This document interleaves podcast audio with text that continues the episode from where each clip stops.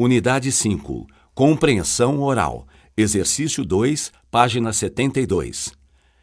Cadê a minha agenda? Carla, você tem toda a informação sobre seminários e convenções para mim e para a Júlia, não tem? Tenho sim. No dia 5 de março, você participa do seminário sobre liderança e trabalho em equipe. Esse seminário parece ser importante para a empresa. Onde é? Em Goiânia.